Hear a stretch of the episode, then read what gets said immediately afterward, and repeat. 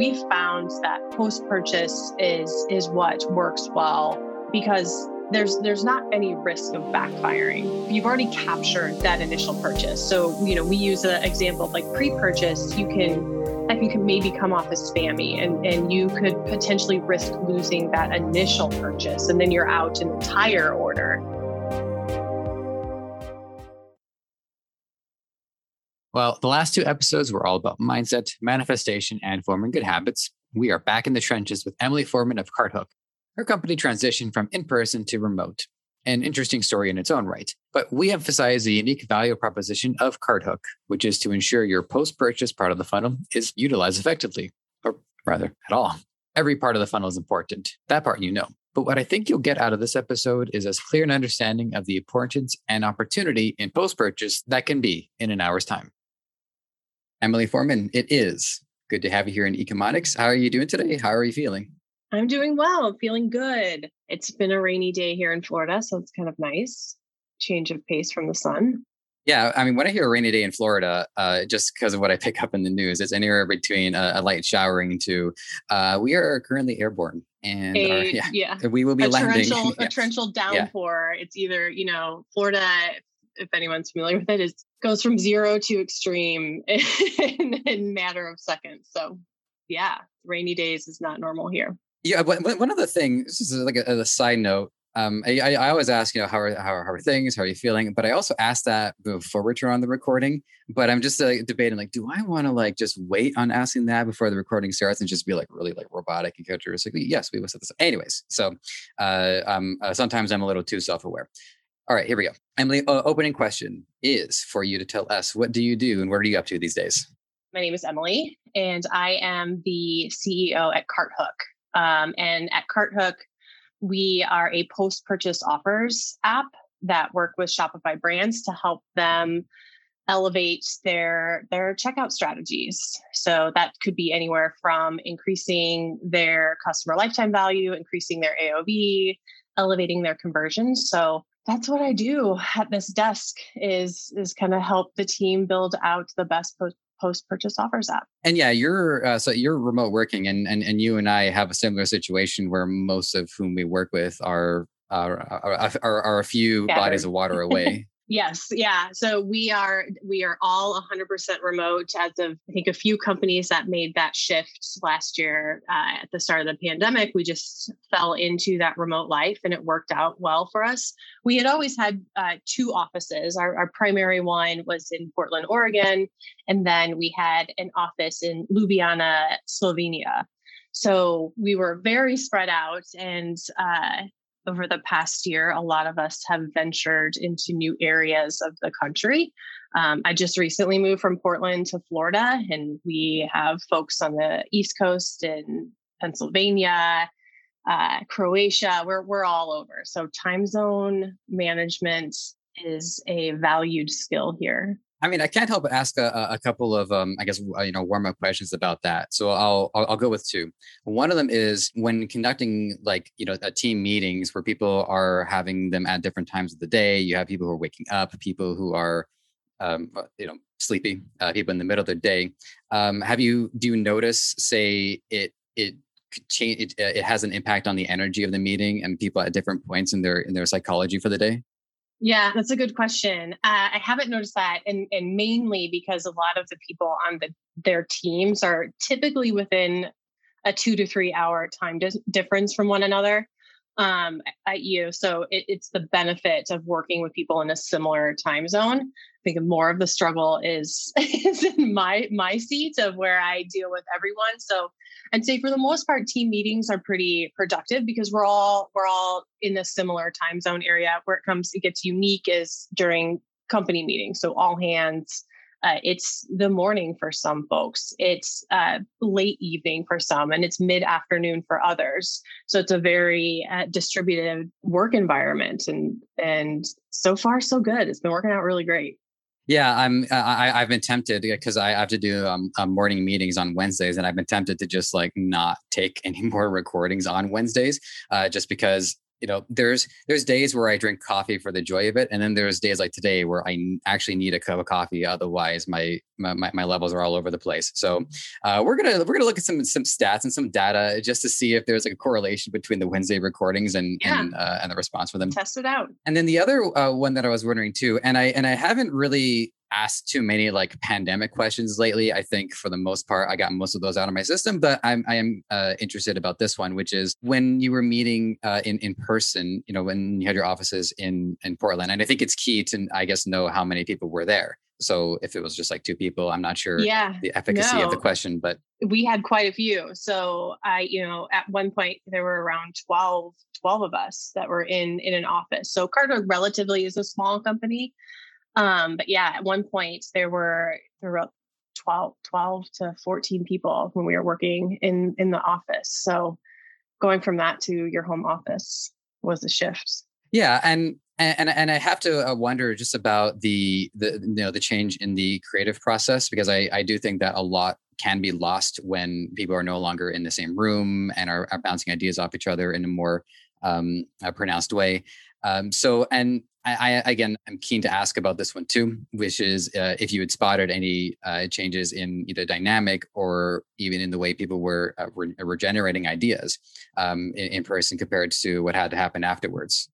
Yeah, that that too is something that we were kind of always hyper aware of when moving to this remote life now. So there, there's this thing of it's it's hard to differentiate uh, between when you should be working and when you shouldn't.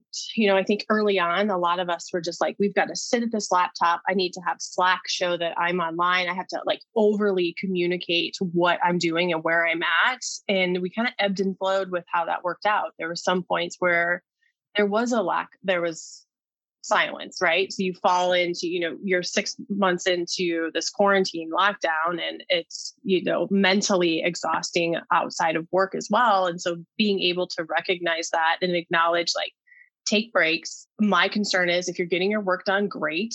Um, it's harder now too in a remote environment to, yeah, collaborate. You can't just turn and chat with uh, you know, the director of marketing to ask a simple question.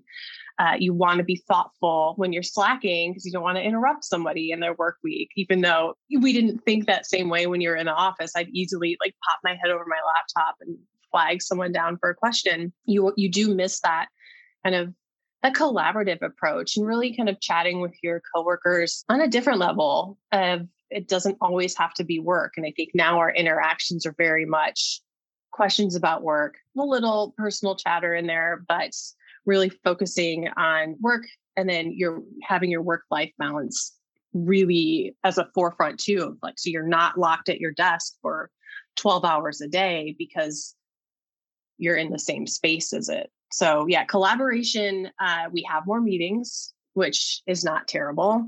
Um, we encourage slack.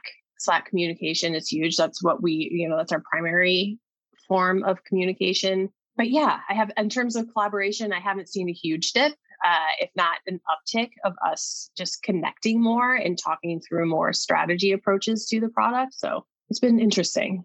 Yeah, I mean, one thing I, I wanted to share, and then uh, I'll, I'll, we're going to sink into the uh, the functionality of your. Oh, by the way, I have I had a bit of a hard time just locking down exactly what we I call it um, app or service or uh, can we yeah. go with app? Is that fine? Oh, I call it an app. Yeah. App. Okay. Are, okay. It's, cool. a, yeah. it's a Shopify app. So or or a plugin. So right. yeah, app. I love an app. Let's, okay. Great. Let's stick with that. One of the things that I that I notice is the difference between you know being in a uh, being in a building where you know there's there's shifts and uh, over here it's really up to me to distinguish my my shift time from my non-shift time is I, I needed to put some of that pressure back on the table because the the pressure of oh well, I got to leave at, at four o'clock they're locking the building behind me um, to to make sure that things were getting done. Whereas here, you know, I would wake up and it'd be well, you know, depending on the day, it'd either be eight a.m. or six a.m. and I think, well, I've got all day to to do what I got to do and 11 o'clock rolls by. I still got most of the day. Mm-hmm. I got yeah, you don't 3 p.m. rolls by. Yeah. Well, I don't. I usually go to sleep at 11. I could push it to 12. So what I found was by actually starting my shifts in the evening, it recaptured some of that pressure because well, I have to go to sleep. So there had to be a cutoff point for me. Yeah. So did you find it hard for you then to disconnect from work if you're working later and, and doing, I don't know if you have like this wind down routine to get ready for bed, but I'm similar with you. It's like I can get stuck on the schedule and start working and then you go to bed and you're just laying and your brain's still just going. Yeah. And, well, you know and, how uh, when when people are, uh, you know, say like in, in, kindergarten, how a kid will pour a bunch of paint colors onto a sheet of paper and see, oh, I wonder what color I'm going to make, and then it all just ends up being like sludgy brownish. Yeah, brown. yeah. That's that's my yeah. that's my mind a yeah. lot of the time. Yeah. It's, it's interesting problem, um, and it and it pulls solutions from a lot of places because it's about mindset it's about health it's about how i exercise it's about sleep. And i think there's a higher degree of um, and i don't even have to think it i know it's true of self-discipline of finding the right balance. And but it also at the same time it also has helped me identify all of these other problems in my life and because i don't compartmentalize work as easily as i used to because i would you know be in a physical compartment now that there i it's it, it's led to a lot more self growth and so in the long run I'm, I'm i'm grateful for it but in the short run it's been a mess.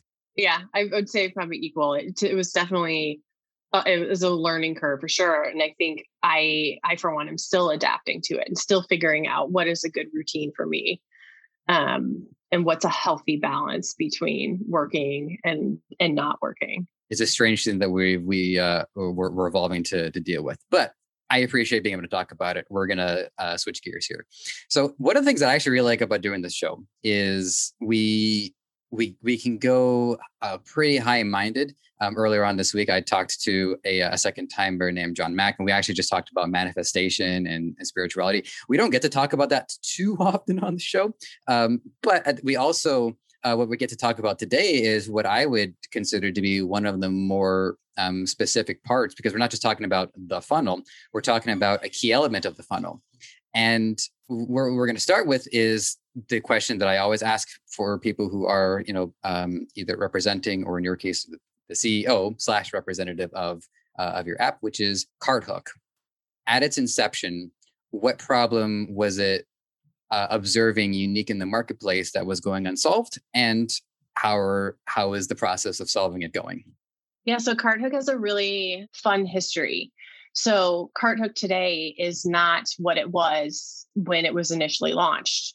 So um, I s- stepped in as CEO earlier this year in January, um, but the company was founded by Jordan Gall. Jordan Gall was the founder and CEO, and he, uh, you know, is an entrepreneur, has an entrepreneur mindset, created some online shops, uh, sold that, and, and found in his experience working in e-commerce that there was a gap that needed to be filled with cart abandonment products and apps.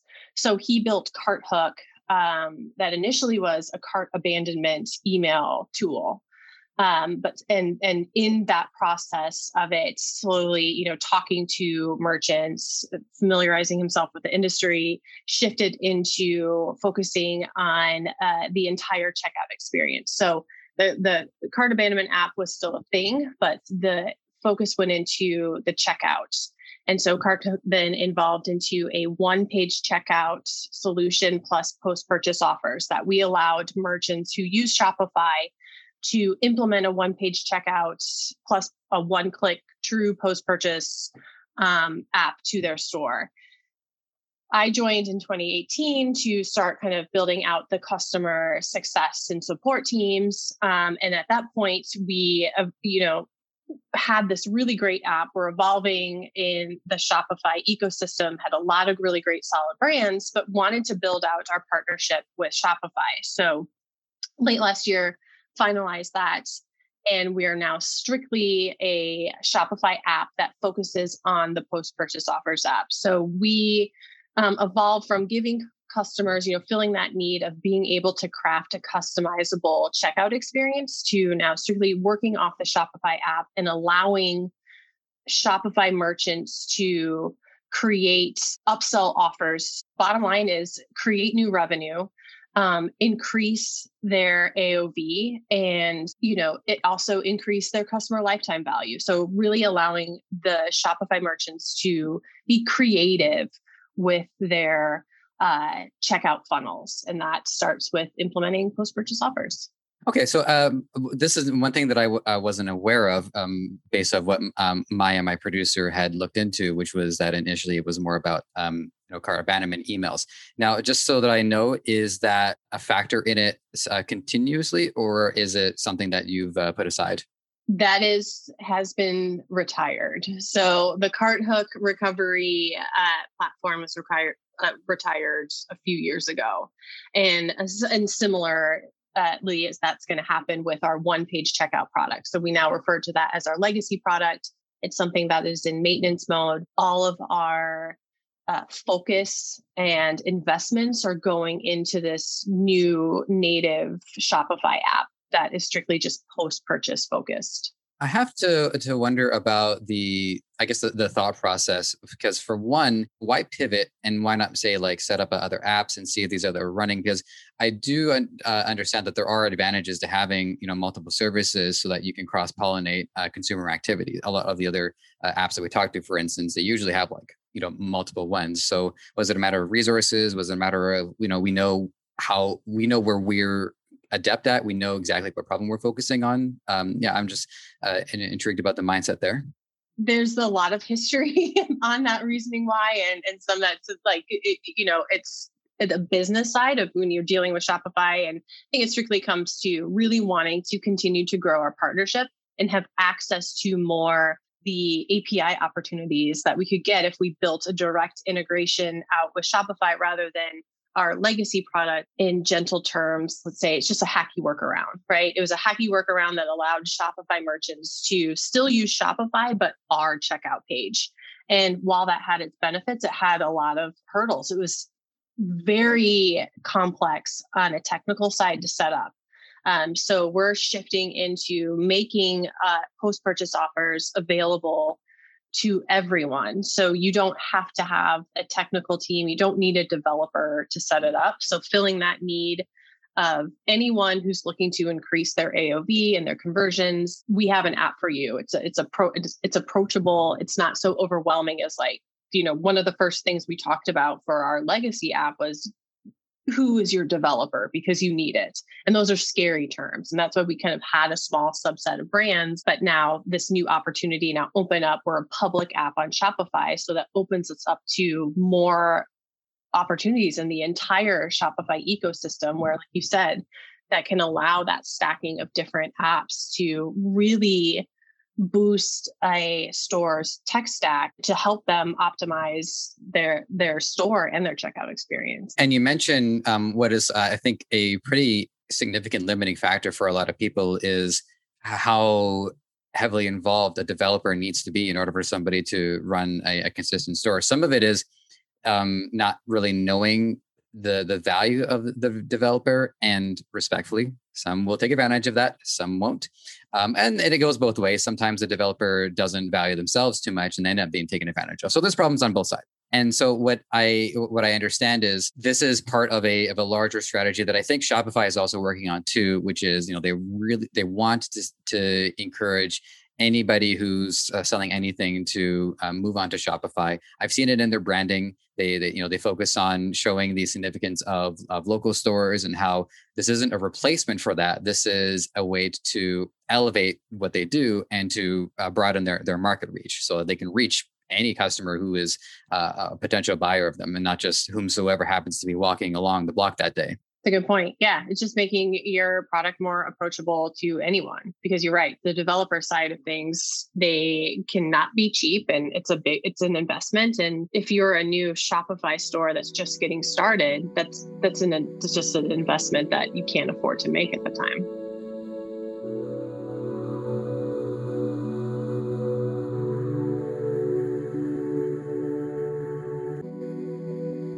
Okay, so this this this one came to mind, and uh, and and I'm smiling because I think this is going to be really interesting. In speaking broadly about the uh, challenge for someone to say a seller, um, we're just going to say they do textiles because I've always f- found there was a lot of mimic quality in saying uh, textiles, and and and they and they want to set up an online store, and the first hurdle is even like I guess getting on the internet, you know, get getting on the Shopify, and there and I, I don't think that um, CartHook or any app along those lines gets to be um, exposed to uh, at first. Usually, you know, Shopify is probably the first thing. So, have you uh, identified a, uh, I guess, a mental level or a even on a revenue uh, level? At what point people are even starting to discover it, and and also as well, I want to tie in understanding the significance of post purchase. And so to I guess dovetail that question is also to, you know, clarify for everybody just how significant post purchase really is for anybody who happens to be at that point that I'm saying hypothetically. Yeah, exactly. So I would find to the first first point we're not a magic solution that's going to increase your revenue once you install, right? So there's certain things when we take an approach of like the example is we have a new store. They just signed up. They're they have no traffic to their store. They have no revenue. They have no sales. We're not we're not a good fit.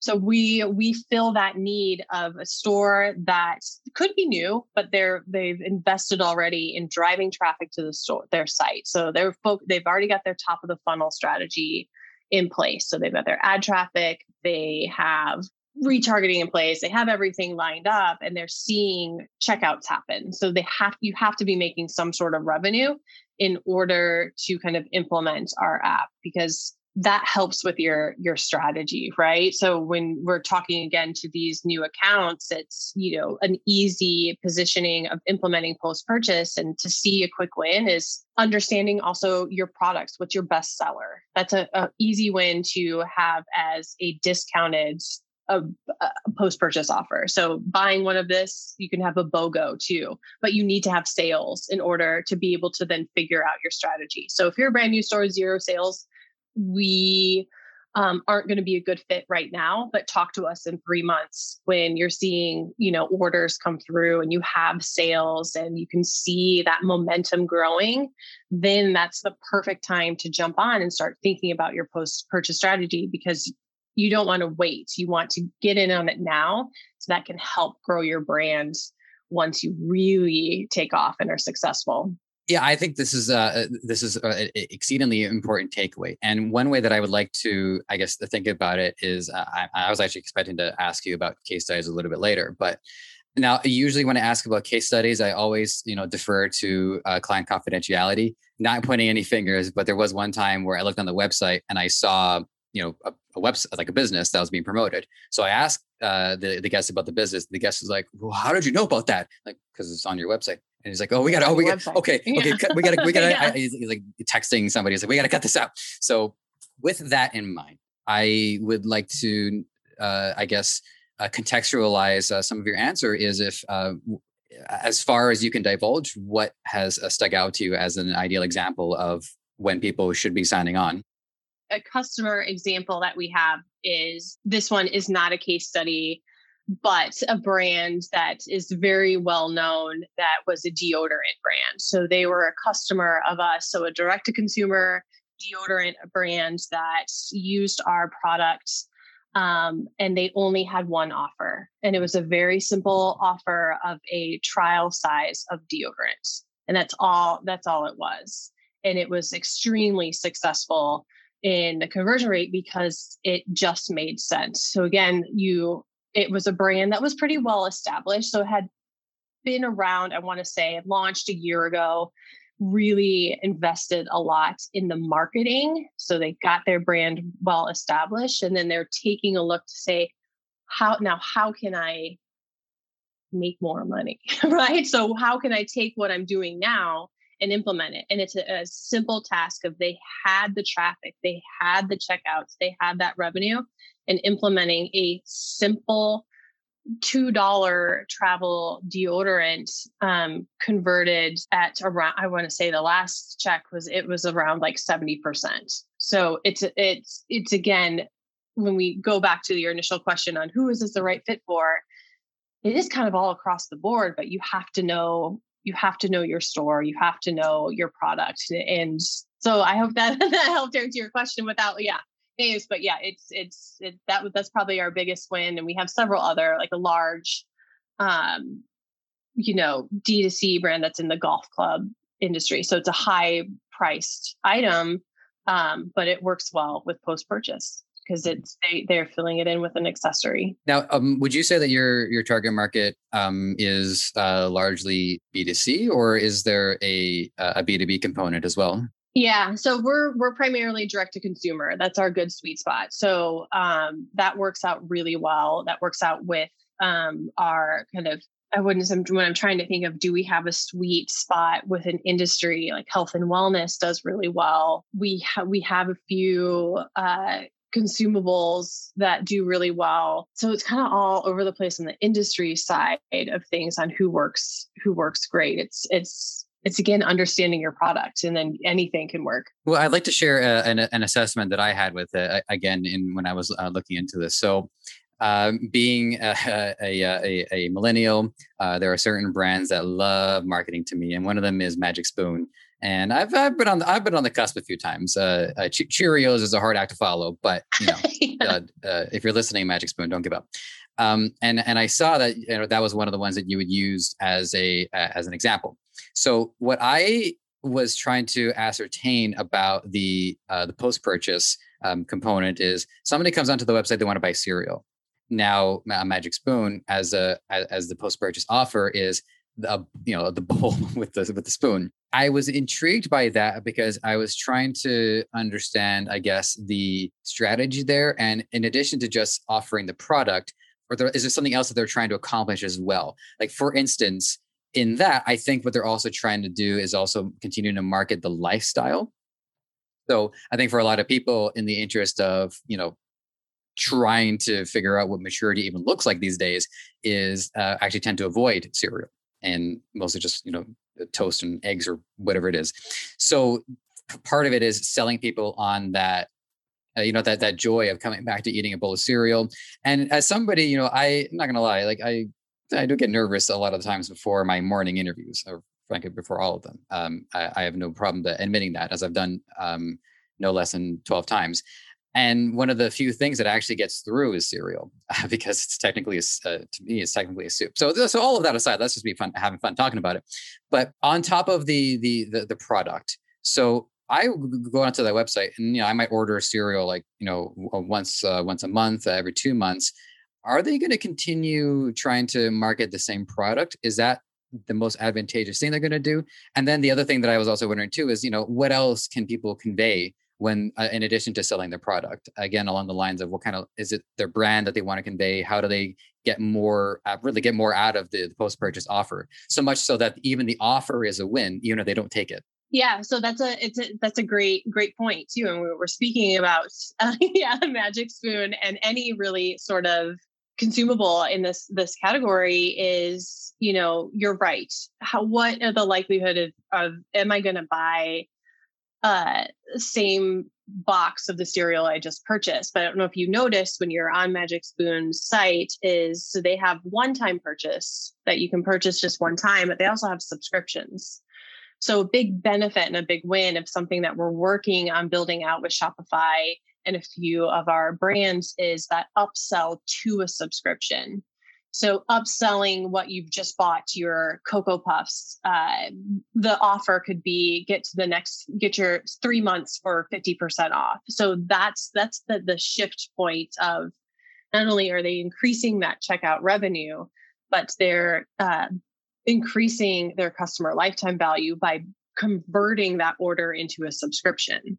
So that's the kind of the focus when we are looking at that that specific type of brand is you're right. That's not going to be like get the same box for a discounted rate. But when we think of strategy, it could be also then bundled offers. So different kind of approaches to the cereal that are a little bit outside of the box instead of just a discounted rate of the same thing. So subscriptions is is going to be huge and, and a huge part of Magic Spoon's kind of strategy, um, not only with their checkout and upsells as as you were describing this too, I did pull up the uh, the Magic Spoon uh, website because one thing I was wondering is if that bowl that they were working on was even visible. Just you know, taking a using half my brain to do that and then the other half of the brain to continue to listen to. I can't I can't see it. And maybe if I dig a little bit deeper, I might spot it. But um, that and and yeah, I, I was actually quite surprised by that. So there's actually is an, I think an element of surprise and delight where there is hey we also we also have this. And then to comment on um, what you're describing with the subscription so what i like about that is it's not the kind of thing i see working on first purchase especially because well they got to try it first and they, they have to like it first but then they they do it again and then they do it again and then they realize it's become routine for them and they're already thinking maybe i should uh, i could get a subscription. That subscription they've been showing me like the other three times it's going to save me time and it's going to save me money. So I'm at this point, I'm silly not to do it. And so, and I, and I think that's where there's a lot of strength here, which is just um, being able to market to somebody who has uh, committed, but not everybody is committing at the same level based off their prior activity.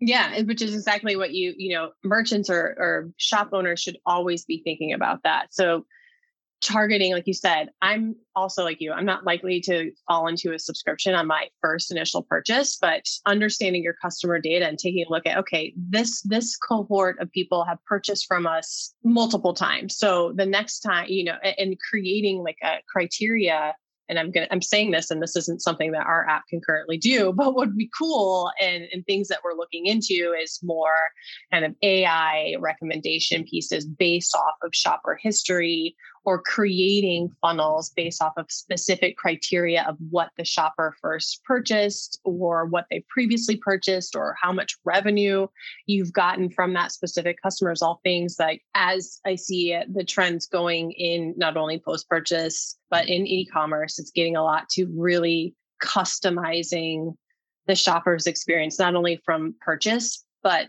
post post purchase thinking of I've already got the product and now 6 months later I'm getting a text that's telling me I need to renew or purchase my product again. Like that's where it's going and that's fun to see that happening and it does kind of starting with building that customer loyalty with really strategically thinking out what offers you want to display and what's your end goal what are you hoping to accomplish once you've got that purchase yeah and, and i think in a way with um, any brand that I like, any especially any e-commerce brand that I've uh, purchased in in the last little while. Um, one, one, example, uh, my YouTube counterpart um, uh, Connor, he recommended this thing called Mudwater, which is a it's like a it's a it's a I mean to to not to be pejorative about it, but it was a coffee uh, substitute. A um, lot less caffeine, but they make up for it with a lot more. Um, be healthier, yeah. Yeah, not so jittery. Exactly. Mm-hmm. And yeah. what I've found is, so I I haven't made up my mind yet if I want to keep using it because if I'm being honest, I I, I have um, I so use coffee quite a bit uh, more so yeah. than is healthy for somebody with my anxiety levels. But that but, but all that aside, I get a lot of emails from them, and what I think the it's the issue on their side is that as soon as somebody makes one purchase, they've become a subscriber, at least in the hypothetical sense, because now they're receiving the newsletter, they're potentially receiving offers, they are becoming immersed in the lifestyle. And so you have this clash of like multiple lifestyles all vying for a consumer for consumer intention. So I think the onus is on the seller to get more renewals out, out of them or to add more value to the renewals that they're already getting. Because if I don't order anything from them ever again, I'm still, the longer this goes on, the more value I'm getting out of them for uh, a lot less money that I had spent. Yeah, because you're immediately just opting in because you've made a purchase. You're opting into all of their channels of communication. So, um, yeah, it really is I kind of I'm kind of with you on that. I've made a few one-time purchases from stores and that is years ago and i'm still getting communication from them i mean my defense i could opt out but it is like i want to see kind of what what i can get so i don't know if they're i like the archival uh, element of emails so that if like for instance i talk about manta sleep all the time because uh, I, I, use their sleep mask. And uh, at this point there is so much information on sleep. Now mind you i haven't read most of the content but i do love the idea that my email yeah. inbox is basically like a library now where i just have all of this um, reference material for all of these different all these different products not just that even podcasts that i've subscribed to too even if i'm not listening to each episode i sign up for the newsletter i'm getting new episodes and there's reference material and all there so it's uh, our our emails have actually become a, tre- a, treasure trove of information over the long run. Here's one of the big things that I was um, wondering about, and this is um, in regards to the psychology of post purchase. Now, one of the things that I like to do whenever possible is related in some way to the in-person experience that somebody might have when they go to a, a brick and mortar store. And I've been on both sides. Like I've I've worked retail, and then I've also been a customer of retail. And I, I, I still remember, and I still get um, you know nightmares once in a while of trying to do like upsells and try to talk customers into something that they may not have intended to come in and get that day. Like somebody's looking for a watch, it's like you know what would go well with that watch. Mm-hmm purse for your wife. Yeah, like, so okay. the hard part for me, and by the way, this is not actually related to um, what we're talking about in in aggregate. I just want to get out of my system, which is the hard part for me was it was uh, rather disingenuous. Oh, um, oh yeah. For the most part, I you know customers they knew what they wanted to, and I felt I was doing my best when I was guiding them to the right call.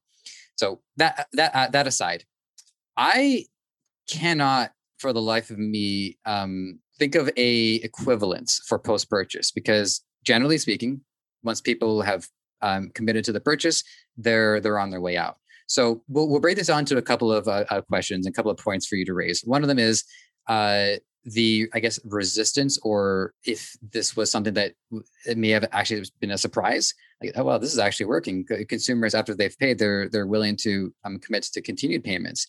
Um, the second point that I, I welcome you to raise is: is there an equivalent to this? Because I don't think there is. I think this is very specifically an e-commerce thing.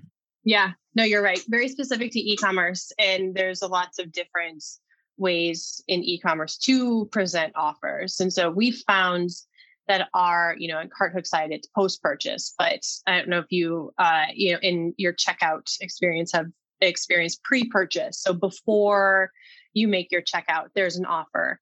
Um, there's also thank you page offers. So after you've gone through entire things, but we've found that post purchase is is what works well um, because there's there's not any risk of backfiring after the uh, you have already captured that initial purchase. So you know we use an example of like pre-purchase. You can that can maybe come off as spammy, and and you could potentially risk losing that initial purchase, and then you're out an entire order. But with the post-purchase side of things, already captured the initial order.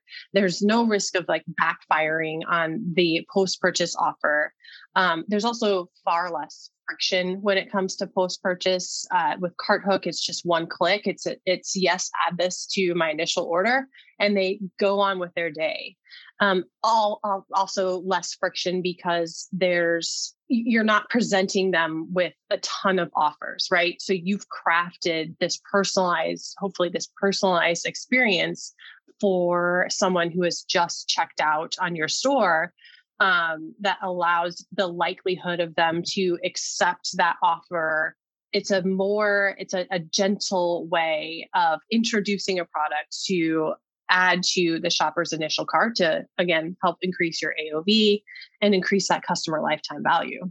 Yeah i think i think you raise a lot of important points there especially about how um, much um, f- how you can only front load so much information for the customer and it actually would make it harder for them to make up their mind rather than um, their mind already made up and they're they're in a different uh, state at that point.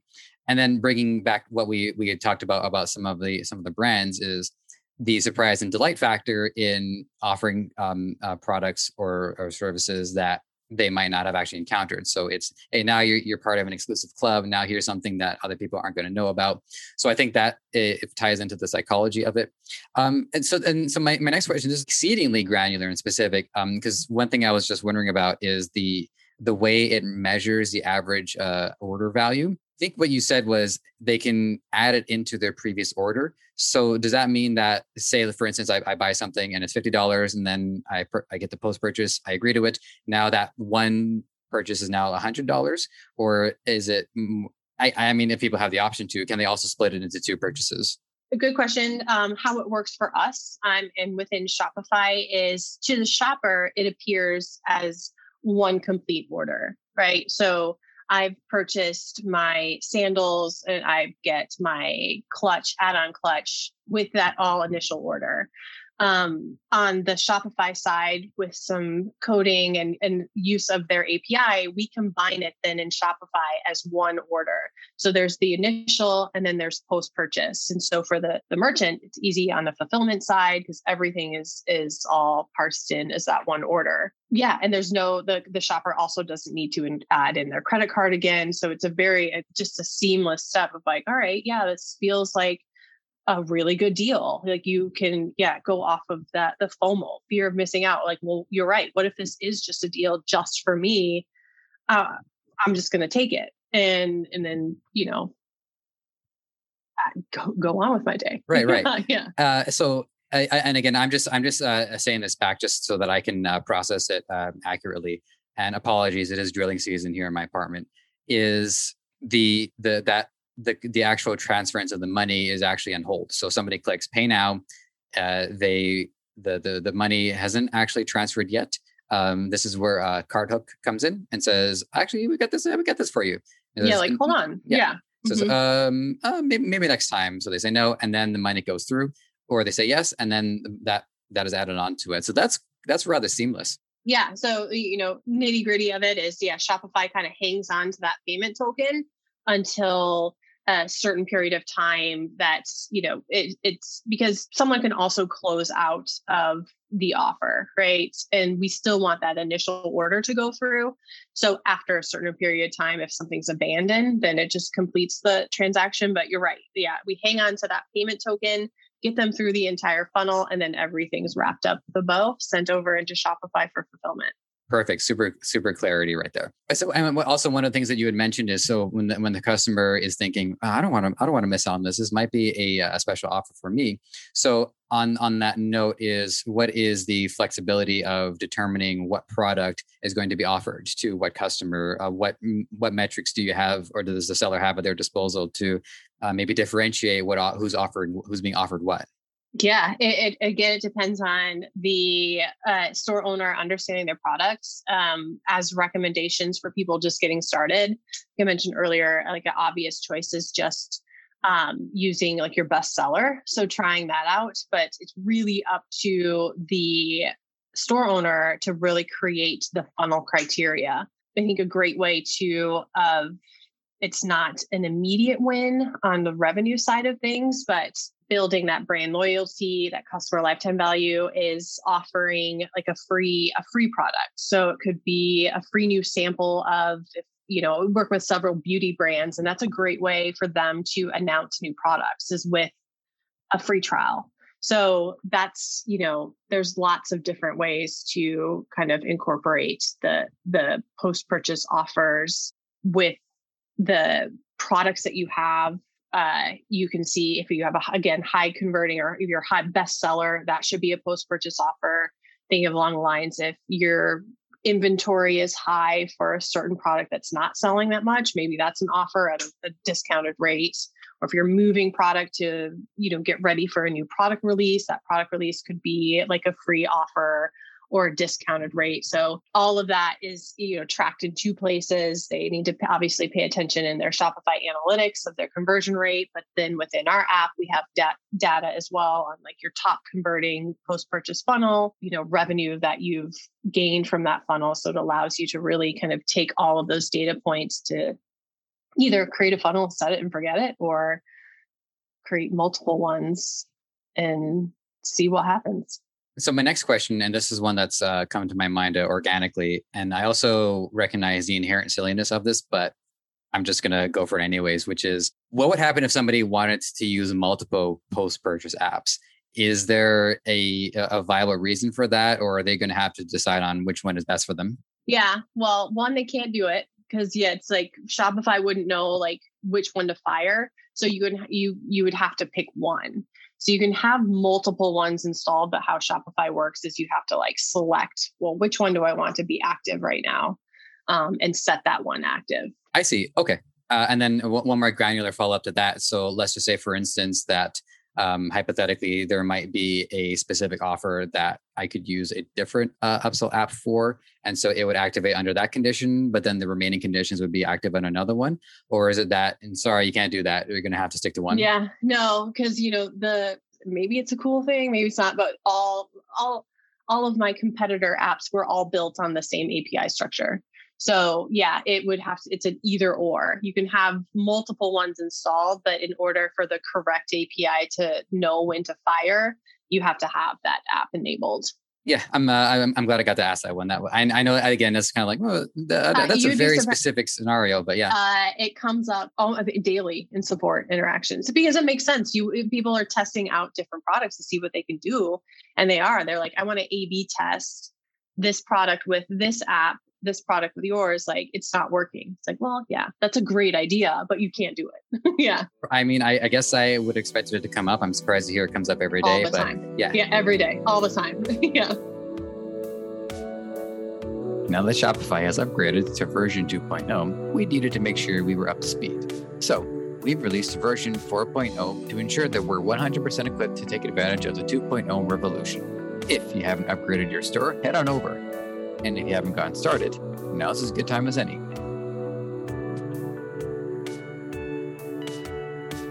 All right, so so the next one that um, we wanted to make sure we talked about too were um, you know what are top performing verticals, and I, I usually understand how a vertical works in context, but I'm actually not clear on what would be a top how the top performing verticals are. So much so that you might have already answered the question just based off the conversation we've been having so far. So could you uh, help me contextualize this like what actually makes something a vertical and then what are the top performing ones?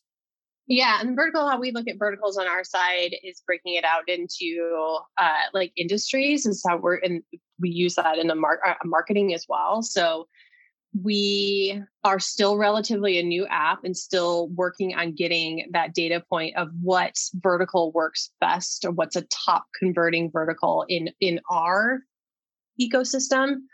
Um, i'd say right now it's definitely in the direct to consumer in the consumables. So that could be a uh, vitamin C- CBD gummies do really well. It's kind of whatever is on trend now, at, at, even outside of e-commerce. So think of like gummies. The health and wellness gummies are huge right now, and they're doing really well with us because that's where the market is focused at the moment.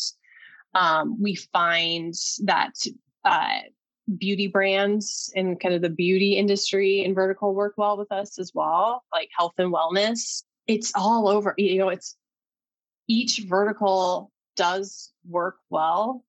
It's that person owning that specific brand needs to know what they want to accomplish and, and understand like their strategy in implementing post-purchase offers. But um, we have food, like you've seen food with Magic Spoon. We have several food brands that have come to us, like Bragg's apple cider vinegar, that works well. So it's it's just it's hard to pinpoint like what vertical works well. Hopefully, we'll have that data point uh, coming into 2022 once we have a full year under our belts of having this app running. Okay. I mean, uh, the, the follow up question I had to that, but again, I also recognize that it might not be crystal clear yet. But have you also uh, spotted which verticals are currently struggling with making this work? No, we haven't. And that's something maybe we should look into. Uh, but that's not so currently a data point that, yeah, we haven't looked into. Because again, we're, we're approachable. We're trying to well a fun kind of uh, workshop we're doing internally as now you know black friday cyber monday is big in e-commerce. So we are at the halfway, over halfway point to Black Friday. Um, and so internally as a team of how we initially built out this product, we had our ideal customer persona built out. Um, that's shifted since we are now seven months into launch. So we're we're doing kind of a workshop of taking a look at different data points, and that's customer churn. So uh, you know, st- what are the typically when we look at stores who install our apps and then uninstall same day? That's going to help us silo it down into is this a specific vertical? Is it something we talked about earlier on in the conversation? Are these new stores that don't have revenue? And so doing this kind of workshop will help us then craft like this ideal customer uh, persona that will not only help us on the marketing side, but then product to make sure we're building the product for the right that right kind of subset of of Shopify merchants. I got a couple more um, uh, questions that I'm that I'm wondering about. um, and one of them is actually, I guess, more about your your own brand strategy. Um, this ties into some of the stuff that we established earlier on. Again, bringing Magic Spoon uh, once more into the crucible, which is when you know using that one in particular as part of your you know your pitch is a Magic Spoon. I I don't I don't have their data on hand, but I presume they're doing pretty well. Um, they found they found a, a, a target market that's working very well for them. So you know, uh, hats off to that. So obviously, su- success is one metric that would uh, go great when pitching the uh, efficacy of your app to others. But I'm also wondering too: is is there a, something about the mindset or the tone or the vibe of the brands that are being uh, presented to that uh, allow you to show a side of the company you, you want to make sure people are aware of? Yeah, that is a good question. And maybe I'm not 100% following what my answer should be. So you're just looking for like the on our approach when we're marketing towards bringing on example like more of the magic spoon type stuff yeah that uh, comes with our messaging a, a little bit we try to definitely position ourselves to I'll probably this will change once we finish this kind of research we're doing on the ideal customer persona, but that more enterprise level, more established brands that we work well with. Um, yeah, Magic Spoon is one of them. So that's definitely kind of how we shift when we're looking at our our brand strategy and who we're marketing to. Again all of this could be a total wash when we look at the data on who our, our ideal customer is but historically how we have done it is really positioning it towards that agency agencies that are building out you know we have some that work with celebrities building out celebrity brands. And so we partner with them to help them uh, add this into their tech stack when creating the new shopify plus accounts for these merchants so yeah, we we we try to also pump out like we've talked about before, tons of case studies, blog posts. We like to do. We are big on the partner relationships. So really creating an experience when it comes time for our success team to demo on why CartHook. Um, we want to become these industry leaders in your post-purchase strategy. So that's siloing in on that is is, is we want to do that. And we want to do it really well yeah I, I, I once in a while uh, a question of mine like it's it's like 70% clear and like oh no well, what have i done well so, no it also could have been me too i was like i mean i'm following and then i'm not yeah uh, well, I, I I I appreciate that. So yeah, uh, I'll, uh, I'll I'll leave it there because um, we we're, we're, we're closing in on the hour, so I don't have uh, too much time um, left with you. Um, so uh, here's my here's my uh, final agenda. Uh, number one, another thing that I always want to do in these circumstances is just make sure that if there was a stone left to be unturned, I'd want to give you a chance to turn it. If there's anything else you want to let us know about it, maybe something I forgot to ask, uh, I will uh, give the floor to you to just um, make sure that we're all clear. Yeah, I mean, this was a great conversation. And I don't know if this is my time to like pitch if anyone's interested in finding out more about CartHook and how we can help your brand uh, increase your store's AOV. Um, they can uh, head over to carthook.com. We offer a 14 day free trial.